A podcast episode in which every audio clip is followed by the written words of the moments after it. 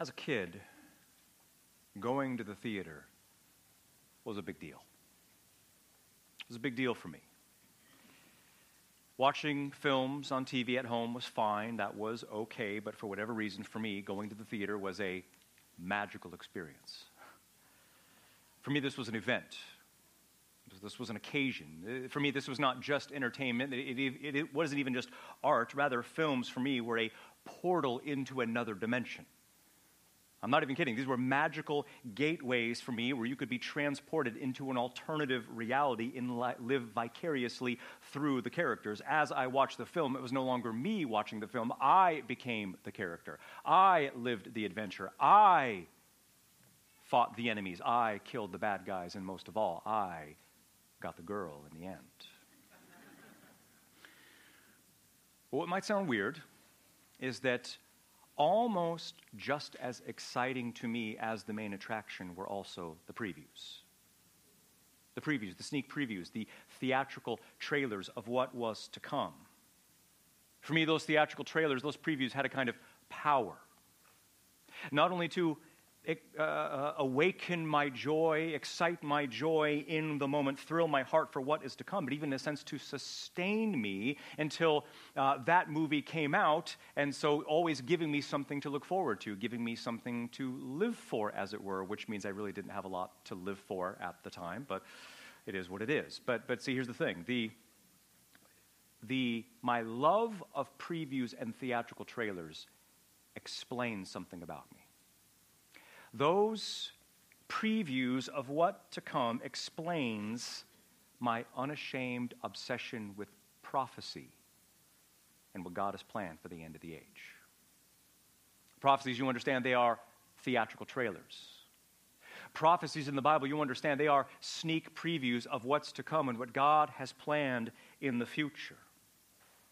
You see, when I read the prophets, and all that God reveals, it not only thrills my heart in the moment for what's to come, but even sustains my joy until those things actually unfold in history. And what that does is that it gives me something to live for, it gives you something to live for. Because you understand, the universe is God's theater, the world is the screen, His Word is the script, Christ is the star of the show. We are in the seats watching this thing unfold, or perhaps better, we are in the production company being used to unfold this plan. And prophecies in the Bible are dramatic, theatrical trailers designed to remind us that the paradise lost will be regained. The kingdom shattered will be restored. The serpent's head will soon be crushed. And soon the king will take his seat on the throne and make all things right in the end. And a sneak preview of what's to come, a theatrical trailer of how the world is going to end and begin again, is exactly what Isaiah gives us in chapter 11. And although highly entertaining, it is not mere entertainment. Although it is dramatic to be sure, it is not a diversion from the mundane. This is not an escape from reality. No, what you're about to see in the text is reality. It is reality, your future reality, and God, what God has planned for the end of the age, and it's called the kingdom. It's called the kingdom. And you understand this is relevant to you because this is your future home if you belong to Christ. Because, yes, Christ already has come to earth to be sure. But what you're about to see is the prophetic sequel, the second coming of Christ when he returns to earth again. Here is part two of the plan when Christ finishes what he began. And you understand this appearance of Christ a second time to establish his kingdom, this could not have come at a better time in Isaiah's prophecy because you know, you know that lurking in the background of chapters 7 through 12 is a geopolitical crisis that had the potential to wipe the people of Judah off the face of the planet. At this moment in Isaiah's text, they are staring down the barrel of not just one, but three different nations who want to invade them and obliterate them. And if God does not intervene, they easily could have done so. I mean, their very existence hangs in the balance here.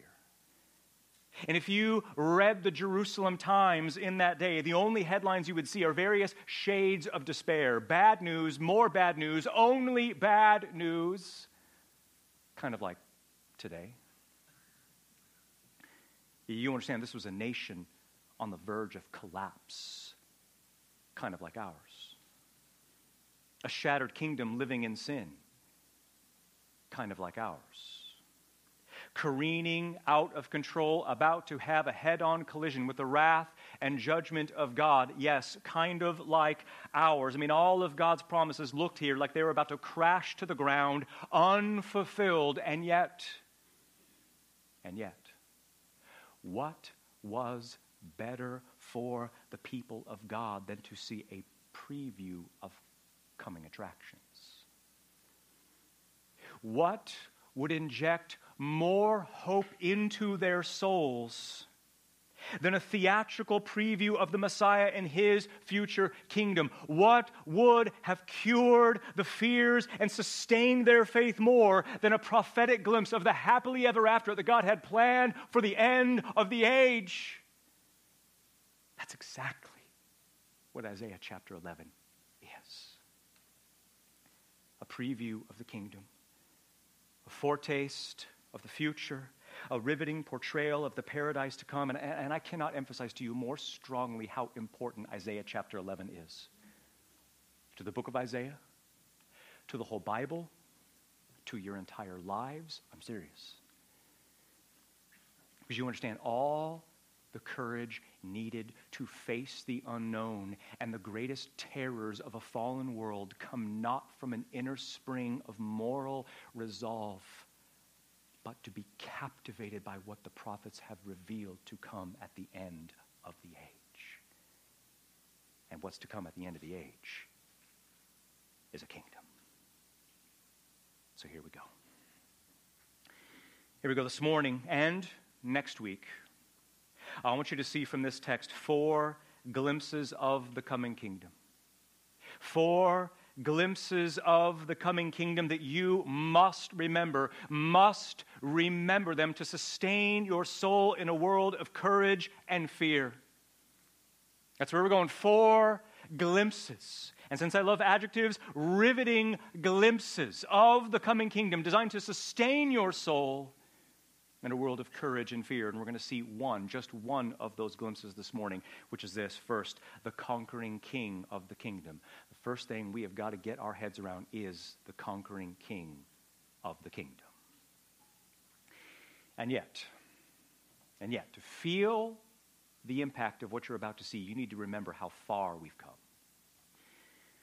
You remember chapters 1 through 5 are a prophetic pendulum swing where Isaiah alternates back and forth between bad news and good news. When the news was bad, it was very, very bad. When the news is good, it is really, really good. And you understand the whole point of chapters 1 through 5 is to bring the apostate people of God to their knees in repentance. But then chapter 6 happens.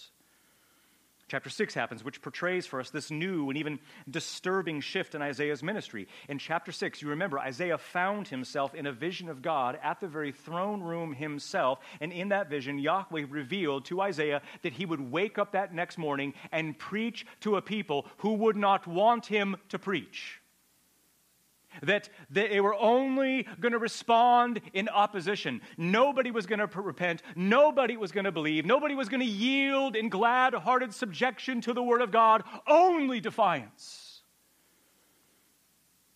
And the reason for that is because mystery of mysteries, God would place a eye blinding, heart hardening curse on his own people so that they couldn't and wouldn't believe which is, by the way, the very same curse that led the people to crucify their own Messiah, by the way.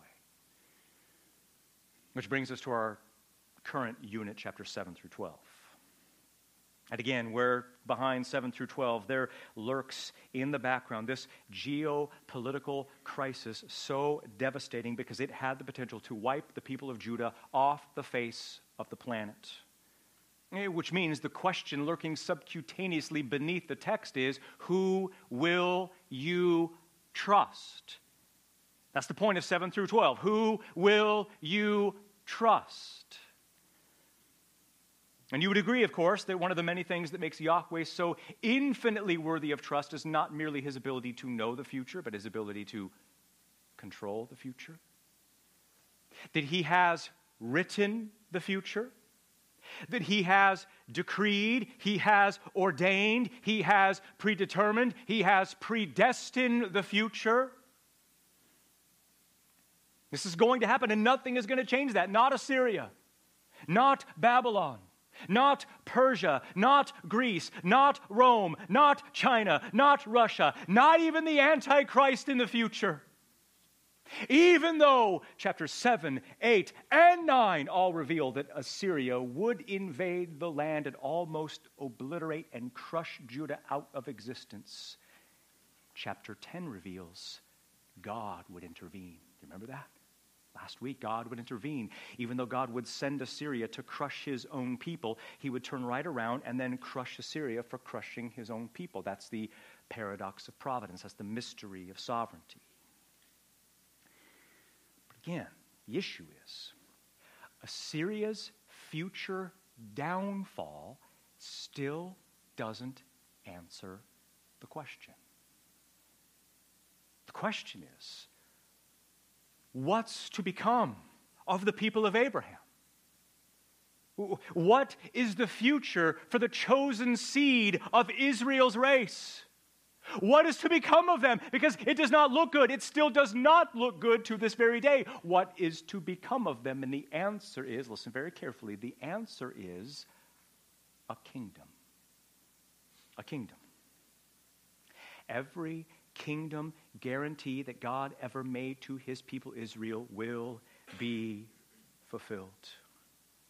The king will return, he will rule the earth. He will rescue the nations. He will redeem the people of Israel, and he will restore the paradise which once was lost, which is precisely what we see unfolded in Isaiah chapter 11. And so let's look at the sneak preview. Let's look at the theatrical trailer of what's to come. Look at verses 1 through 9. And a stem shall come forth from the stump of Jesse and a branch from his roots will bear fruit. What are we talking about? Trees? We're talking about plants? No, we're talking about a person. And the Spirit of Yahweh will rest on him. The spirit of wisdom and understanding, the spirit of counsel and strength, the spirit of knowledge and the fear of Yahweh. And his delight will be in the fear of Yahweh, and he will not judge by what he sees with his eyes, and he will not decide by what he hears with his ears, but he will judge the poor with righteousness, and he will decide with fairness for the afflicted of the earth.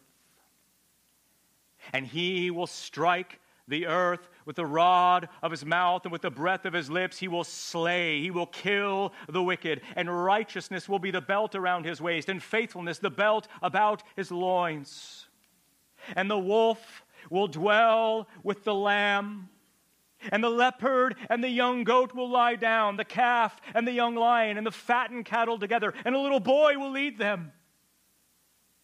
And the cow and the bear shall graze together, and their young shall lie down. The lion shall eat straw like the ox. A nursing child will play around the hole of the cobra and around the den of the viper. A weaned one will stretch out his hand, but they shall not do harm, and they shall not do evil in all of my holy mountain. For the earth, the earth will be filled with the glory of Yahweh, the knowledge of Yahweh as the waters cover the sea. It is. That's a sneak preview of the end. Uh, that's a theatrical trailer of what's to come. If you, this is your future home if you belong to Jesus Christ. And speaking of Jesus Christ, He is the star of the show. He is the center and the focus and the, the riveting epicenter of this vision of the future. And in verses 1 through 5, we see Him and we see five features of the King to rule in His kingdom. And this is all in your notes. And so the first feature of the king is this number one, the redemptive irony of the king. The redemptive irony of the king. Look again at verse 1. A stem shall come forth from the stump of Jesse, and a branch from his roots will bear fruit. That is the Messiah, right there. The promised Redeemer the Savior and serpent crushing deliverer promised all the way back, even as far back as Genesis 3:15. Here he is, and two things that make this mention of the Messiah so provocative. Number one, this is not the first time that Isaiah has mentioned the Messiah, is it? He has done it before. He did it in chapter 7, he did it again in chapter 9, and both times he did, you remember, he portrayed the Messiah as a child. A child born, born from a virgin, chapter 7, whose name is Emmanuel. God is with us. A child, chapter 9, who would be wonderful counselor, mighty God, eternal Father, Prince of Peace. He would reign on the throne of David forever. All those things, absolutely. But yet, nevertheless, he would still arrive to earth the first time around, anyway, as a child. In other words, humble unassuming, not what you'd expect. And in the same way, you notice that Isaiah refers to the future God, King, ruler of the planet, a stem and a branch. Which is interesting, isn't it? If you're going to use a tree analogy to describe the Messiah, why would you call him a stem and a branch? Why not a towering cedar? Why not a massive redwood? Why not a majestic oak that looms out of the forest? I mean, if splendor and majesty of what you're going for, little tiny shoots that sprout out of the ground, is not really going to do the trick. And yet, that is exactly the point. This is irony. This is irony. You see, the point of the branch and stem language is that the sovereign king to come would have none of the trappings of pompous arrogance or heavy handed cruelty of the kings of Isaiah's day or of ours. But rather, rather, this is a king who will rule the people that he loves with sovereign affection and care. Although he is no pansy mushball who will cater to the whims of a fickle crowd. This is a king and ruler who actually gives a rip about the people that he rules. Isaiah 42 says that a bruised reed he will not break, and a dimly burning wick he will not extinguish. Christ says in Matthew chapter 11 that he is gentle and humble in heart. And although this was true of Christ at his first coming, it would also be true when he comes again and rules his kingdom at his second coming. This is why Isaiah's favorite title of the Messiah is Eved, servant. This is a king who serves. This is a king who shepherds. This is a king who always and only does what's best for his people, and that is true right now to you. The second factor that makes this mention of the Messiah so provocative is how it connects with the end of chapter 10. If you remember last week, the end of chapter 10 describes, believe it or not, this future invasion by a foreign army into Israel that has not even happened yet. I believe the end of chapter 10 describes a cryptic, apocalyptic preview of the nation's attempt to destroy Israel, only to be, only to be delivered by Yahweh in a crushing lumberjack defeat of the enemies of Israel. Look at chapter 10, verse 33, all the way through 11, verse 1, and notice again the trees. Notice the contrast. Behold the Lord. Yahweh of hosts, this is chapter 10, verse 33. Yahweh of hosts will cut off the branches of this army with terrifying power. And those who exalt themselves in the heights will be cut down, and those who lift themselves up will be laid low. And he will cut off the thickets of the forest with an axe. And Lebanon will fall by the mighty one. Here it is. And a stem shall come forth from the stump of Jesse, and a branch from his roots will bear fruit. Do you see the juxtaposition? You see the contrast? Yahweh will take the chainsaw of his wrath in this future time of judgment and this apocalyptic battle, and he will level the trees of this evil invading army to the ground in judgment. And yet, and yet, the damage done by this army will be a reality. The damage will be done. And that's called, that damage is called the tribulation. I believe in that.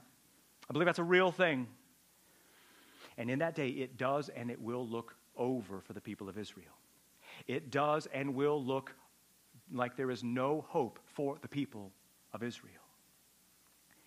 And yet, Isaiah's point in describing the Messiah as a branch who would grow and a stem who would sprout is that it's a little too early to throw in the towel on the people of Israel. Because in the future, out of the stump, charred stump of Jesse, a little stem comes forth. Out of Jesse's roots, a tiny little branch will grow and grow and grow out of the ash a mighty, towering cedar of redemptive hope and salvation will grow, bearing fruit. In other words, he will save his people Israel. He will make them again like the sand of the sea. And every single promise God ever made to the people of Israel will be fulfilled. And you might think, so what? How does what's going to happen in Israel at all apply to me? Well, never forget, never forget that the reason why this matters to you is because your fate is inseparably intertwined with theirs. Your future victory is their future victory. Your future redemption is their future redemption. I've said this before. You are just going to have to make room in your theology for something a little more nuanced than believe in Jesus, get to heaven, which is true, of course. But you need to remember that this whole thing that you're involved in called Christianity is a drama of redemption with a plot. You have to understand that all of history is a salvation saga of a sovereign Savior who will single handedly end the reign of terror in the world. And that includes the nation of Israel. Let me rephrase that Israel is at the center of that plan. The church, too, the church too, equally so, but also Israel. So never forget that the hope being extended to the people of Judah is foundational to your own hope in Christ because God keeping his promises to them is the guarantee that he will keep his promises to you. Which brings us to the second feature of the king. A second feature of the king to come, number two, the royal lineage of the king. The royal lineage of the king, because you notice the, the interesting metaphorical language. The Messiah is not only called a branch and a stem, but you notice that he is called the stem from the stump of Jesse and the branch from his roots. Mm, what does it mean? Well, you know why this matters, don't you? You know why it matters because that name Jesse is used 44 times in the Bible, and every single, do, every single time it does, it refers to the exact same person. There's only one Jesse in the entire Bible, and it is the father of King David himself. And you know why that matters, don't you? Because 300 years before this moment in Isaiah, God made a promise to David, the son of Jesse, that one day one of his descendants would be a king and he would reign forever. That a king would come and make things right in the world. A king would come and he would reverse the curse and break the spell, and he would crush the skull of the dragon. He would be a king of sovereign, infinite power, and he would restore again the paradise which was lost. And Isaiah has been really, really clear about this. The virgin born son from chapter 7 Emmanuel, God is with us from the line of David. Chapter 9 Mighty God, the Prince of Peace who would come and sit on a throne, would reign on the throne of David. When Christ showed up, what did he call himself? The Son of David. Romans 1 3, Paul called him the offspring of David. Romans 15 12. Get this. Paul quotes this very text in Isaiah 11 and applies it rightly to Christ. Revelation 22 16, Christ said, I am the root and the offspring of David. So, seven 100 years before he ever even showed up to the planet, here in Isaiah chapter 11 is a gripping portrayal of the Lord Jesus Christ. And yet, in the text, he does not die for sinners, but he rules over the sinners he saved. So you, you understand that what Isaiah 11 is, is a, is a condensed Old Testament version of Revelation 19 and 20. And so you, you see, embedded in that cryptic title, the root of David, the root of Jesse. I don't know if you realize this or not, but you are banking your entire lives on that title. Did you know that? You are. Because you understand what that is, is a reminder of the faithfulness of God.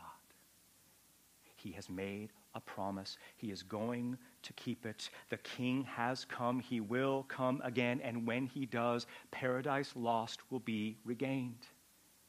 The kingdom shattered will be rebuilt.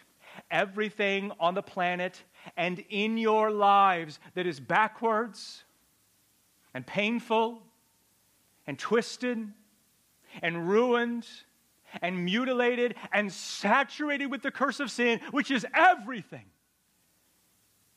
will be reversed and turned back the way it was pristine pre fall, paradise like conditions. How do we know that? Because we have it in writing. Isaiah chapter 11, the root of Jesse, will make it right. Which brings us to the third feature of the king the third feature of the king, number three, the resplendent powers of the king. The resplendent powers of the king. A few years ago, I remember watching a video of some of the greatest theologians and pastors on the planet, in my perspective anyway, talking about complex issues of theology. I know some of these men. I'm, I'm, I'm, friends with a couple of them. I don't know why they're friends with me, but I'm glad to be friends with them. And in the video, they're all sitting around this table and discussing complex theological issues. And, and, as they did, they were discussing these complex theological things with absolute ease. They, they just seemed to draw from this, this endless warehouse of knowledge. And, and these men are towering giants of theology, and they spoke with such fluency in the language of divinity that they seemed to speak, at least this is the way I felt about it, they spoke ballet with their words. It was easy for them. And yet, it dawned on me watching this video that if you could take all of these men combined, and in fact, every single genius on the planet combined, and every genius in history combined, and somehow put them into one person, they still could not hold a candle to the infinite genius of the Lord Jesus Christ. And that infinite genius we see in verse 2. Look at the text. Isaiah says, And the Spirit of Yahweh will rest on him. The spirit of wisdom and understanding, the spirit of counsel and strength, the spirit of knowledge and the fear of Yahweh. Now, you, you, see what Isaiah tells us about the Messiah to come. The Spirit of Yahweh will rest on him. Interesting how Trinitarian that is, isn't it? The Spirit of Yahweh will rest on him. Again, what does that mean? Well, what does it mean that the Spirit of Yahweh will rest upon the root of Jesse? Well, you know what this is. This is code. This is code for saying that every single thing the king would say or think or do would be executed by the sovereign power of the Spirit. That the Messiah would not come and operate with merely human potential. That he's not just a really great man with a high IQ, but he is supernaturally endowed with the limitless capacity of God the Spirit himself. Isaiah 42 1, speaking of the Messiah, Yahweh says, I have put my spirit upon him. Christ speaks in 61 verse 1, and he says, The Spirit of the Lord Yahweh is upon me to preach to the captives. And this was true of Christ when he came the first time, wasn't it? Luke 135 conceived in the womb by the power of the Spirit. Luke, uh, uh, uh, Matthew chapter 4, he resisted temptation by the power of the Spirit. Matthew 12, 18, he preached his sermons by the power of the Spirit. Matthew 12, 28, he did his miracles by the power of the Spirit. And Romans 8, 11, he raised himself from the dead. You got it, by the power of the Spirit. And yet, when Christ returns to rule his global kingdom, get this, every single thing he will do will also be done in the power of the Spirit. Look at his resume in verse 2 his spirit given credentials to rule the planet. He will have the spirit of wisdom and understanding, the spirit of knowledge, uh, counsel and strength, the spirit of knowledge and the fear of Yahweh. You notice how every virtue on the list is prefaced with ruach, spirit. Spirit of wisdom, spirit of strength, spirit of knowledge. What does that mean? That means that every single virtue and quality of Jesus Christ will be supplied by the Spirit Himself. Infinite wisdom, unlimited knowledge, never ending strength. The divine ability, get this, to make the exact right solution, decision for the deepest dilemmas that mankind has never, ever been able to solve. This is a king who can and must be trusted never perplexed, never confused, never caught off guard. Everything the planet will need, he will provide trade agreements, border issues, immigration, natural resources, the, the deepest political and economic problems that mankind has never been able to solve will be solved when the great high king comes to take his throne. And yet, notice, notice the, the last spirit given virtue on the list. That is interesting, isn't it? That he would have the spirit of, that he would have the spirit of the fear of Yahweh. Isn't that interesting? Christ, who is God, will fear God. And you understand, this is the greatest virtue that any leader can have because this is the greatest virtue that anybody can have. Proverbs 1 7 says that the fear of Yahweh is the beginning of knowledge. Proverbs 8:10 says that the fear of Yahweh is the beginning of wisdom. Proverbs 3, verses 7 and 8 says that the fear of Yahweh is healing to the body and refreshment to the bones. Proverbs 16, verse 6 says that fear of Yahweh is how we conquer sin in our lives. And according to Solomon in Ecclesiastes 12, 13, it is the meaning of life itself. You see, this is what Adam failed to do. This is what Obama and Trump failed to do. And the greatest failure of the current president is that he does not tremble before God as the treasure of his soul. But when the Davidic king comes back and takes back the planet that is rightfully his, that is exactly what he will do. And I want you to look at that text there in verse 2, and I want you to look at those virtues. I want you to look at those qualities. This is big for us. You notice the wisdom, you notice the understanding, you notice the counsel, you notice the strength, you notice the knowledge, you notice the fear of Yahweh.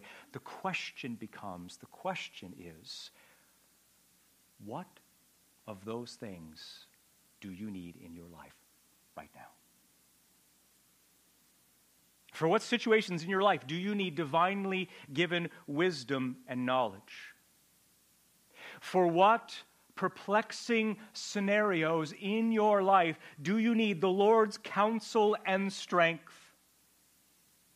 Is there any sin lurking in your life which would give the indication that you do not fear God the way you should?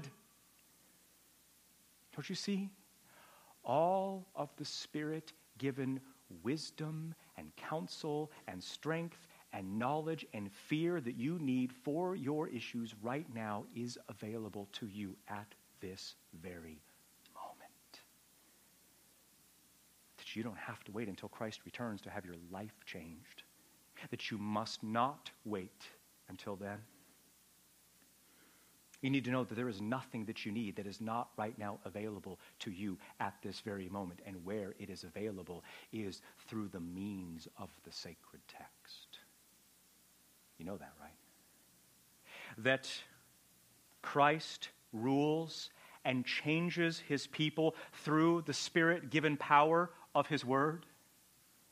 Eh, that, that the word of God is not just a piece of literature but that it is a portal to the very power and presence of God Himself. I'm not saying that just merely reading the Bible changes your life, but I am saying that any chapter carefully read and studied will have the power to overcome any issue in your life. Anything.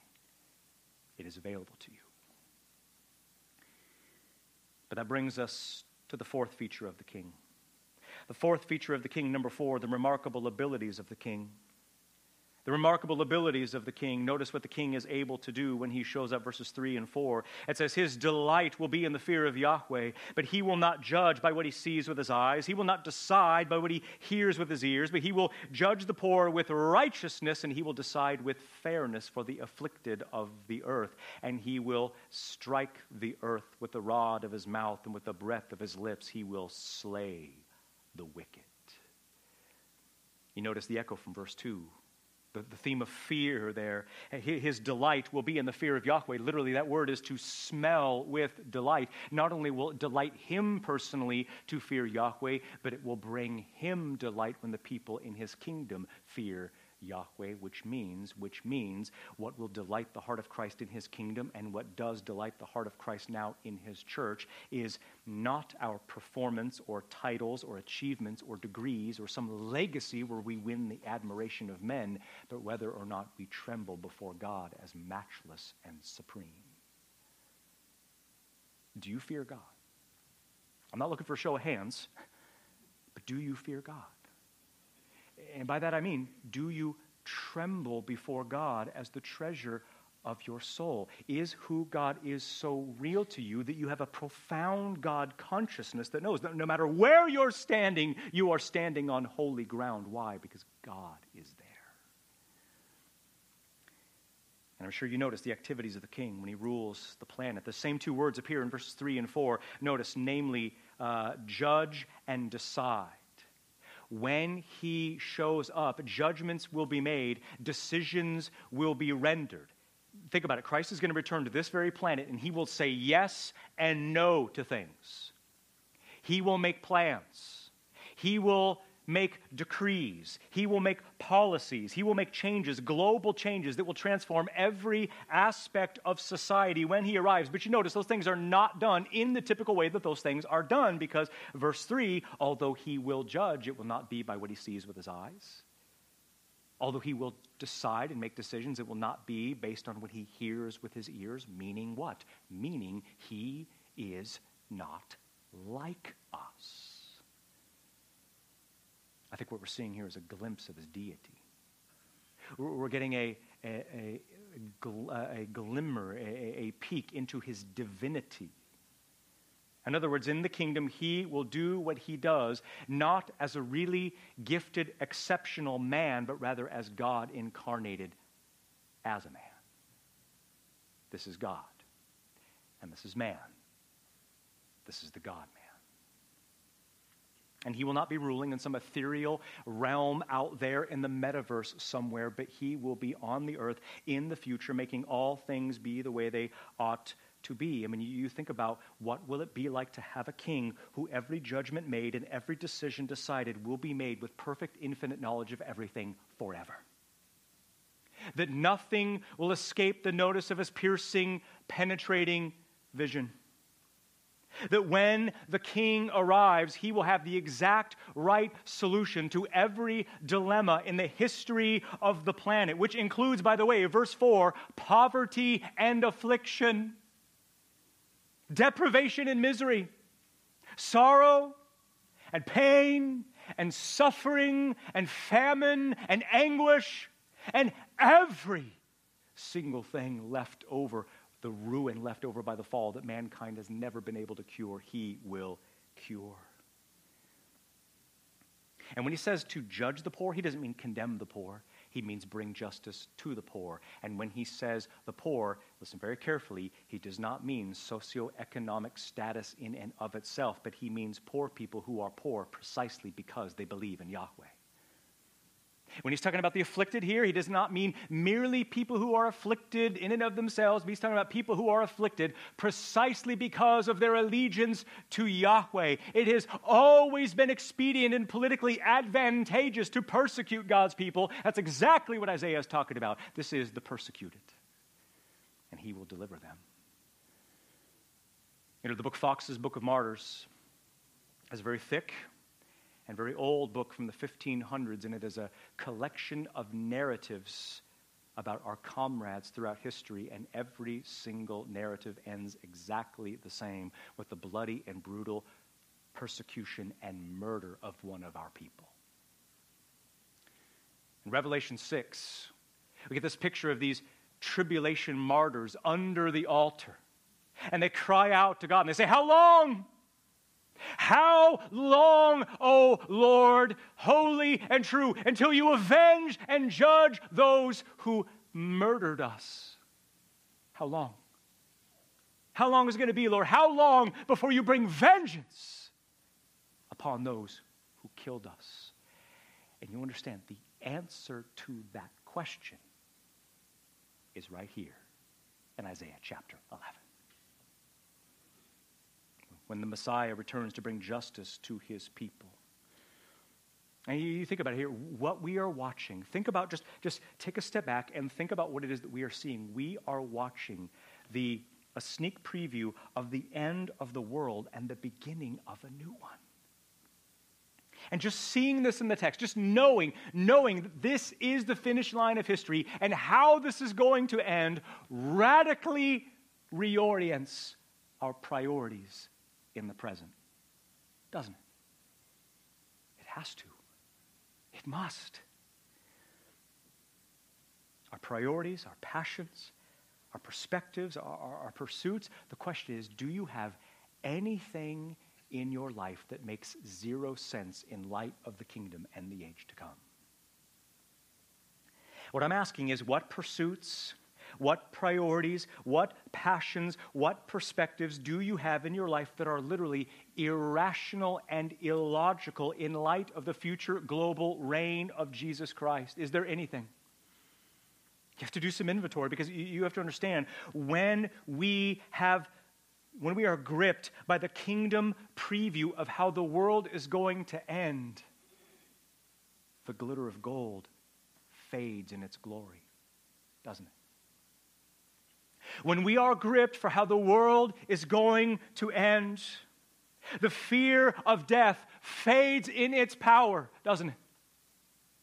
When we are gripped by this kingdom vision, the thrill of lust loses its deceptive appeal, does it not?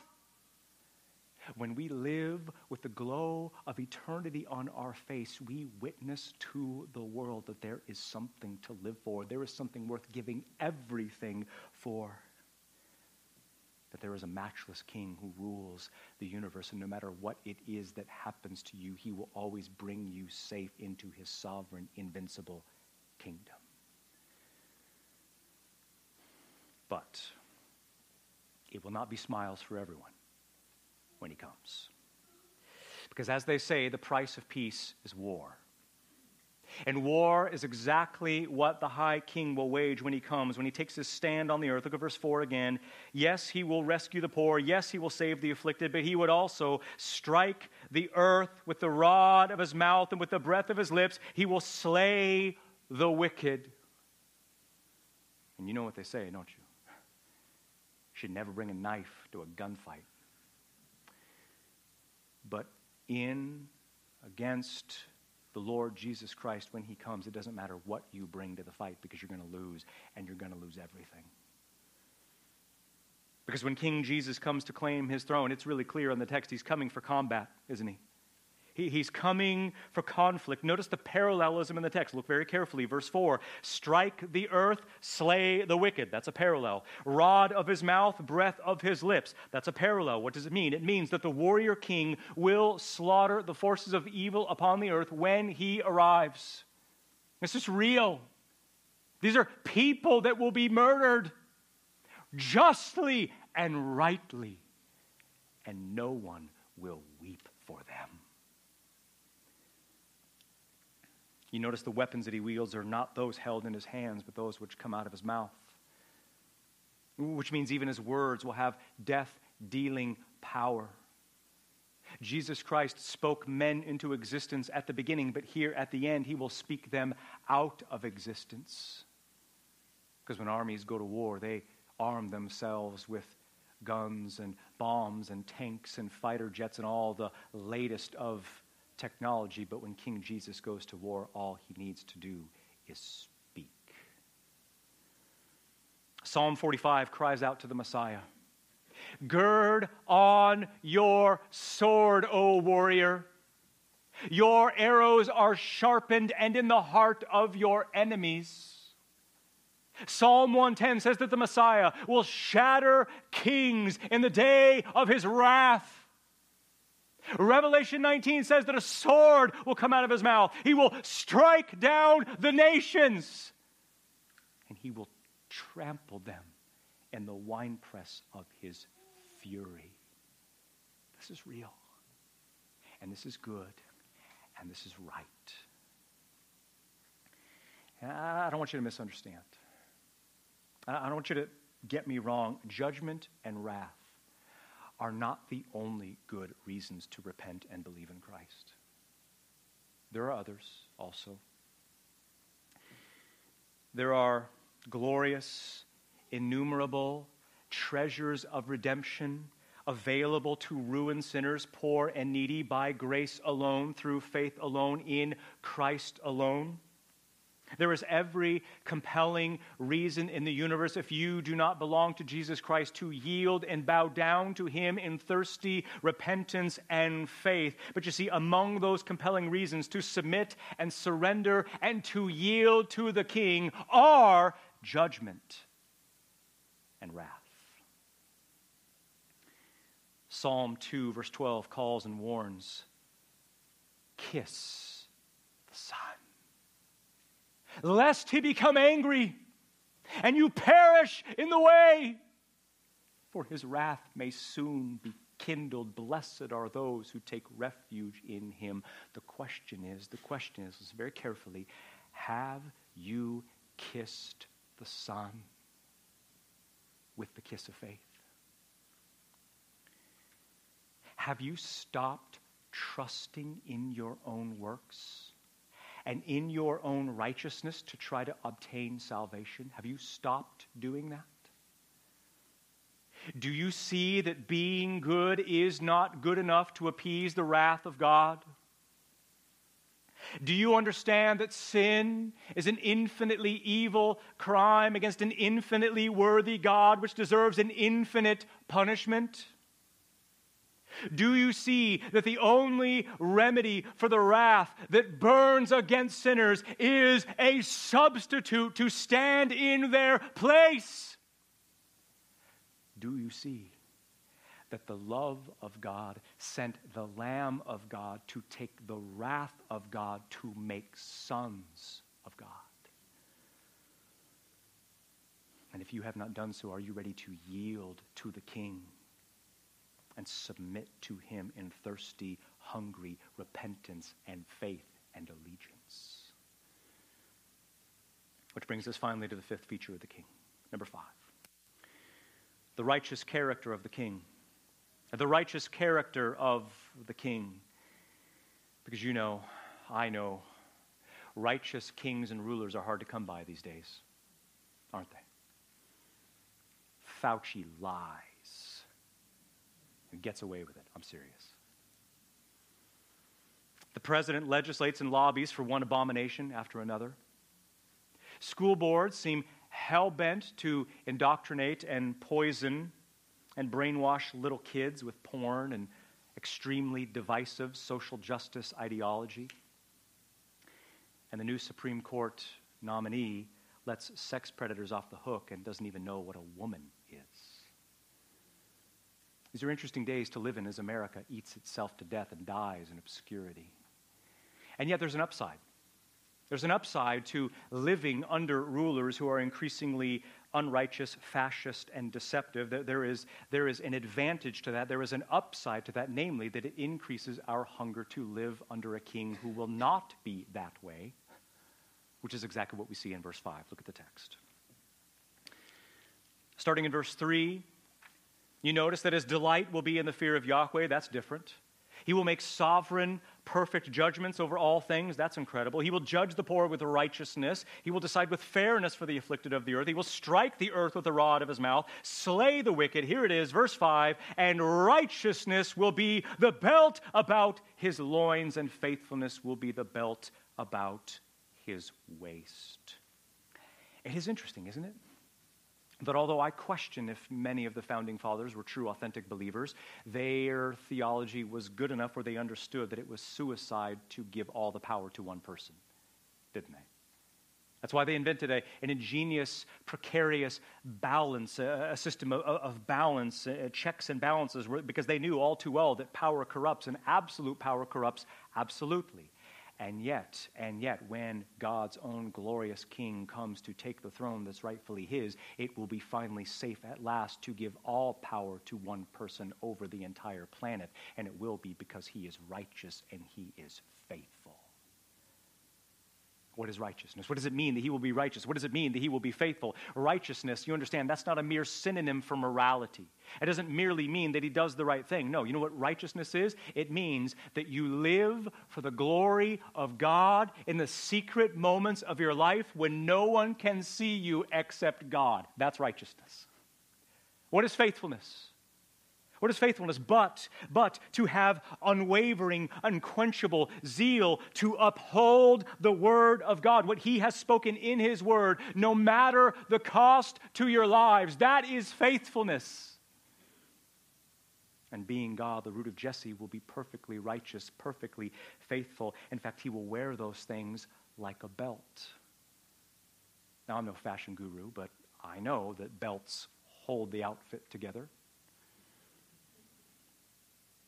And in the global reign of the king, what will hold the kingdom together will be righteousness and faithfulness.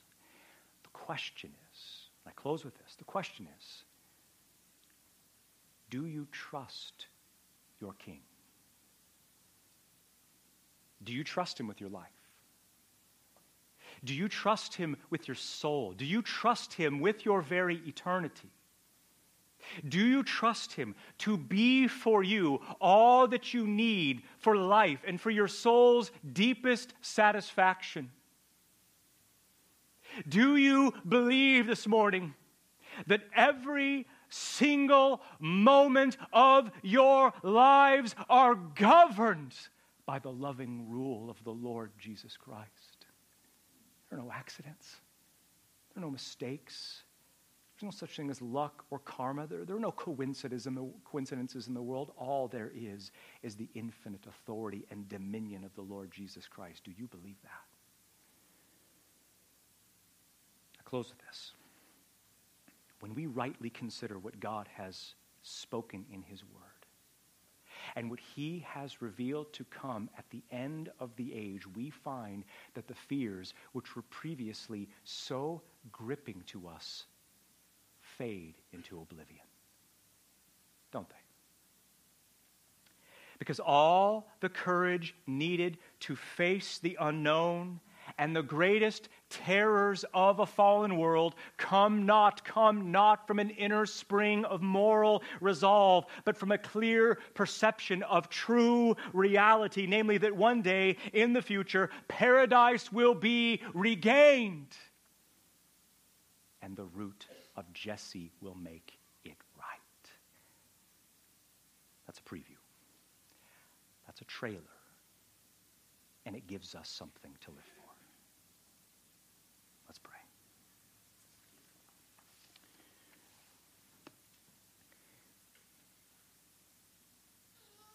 O great King from the root of Jesse and branch from his roots, we declare to you and admire and worship you for your supremacy and love you for your sovereignty.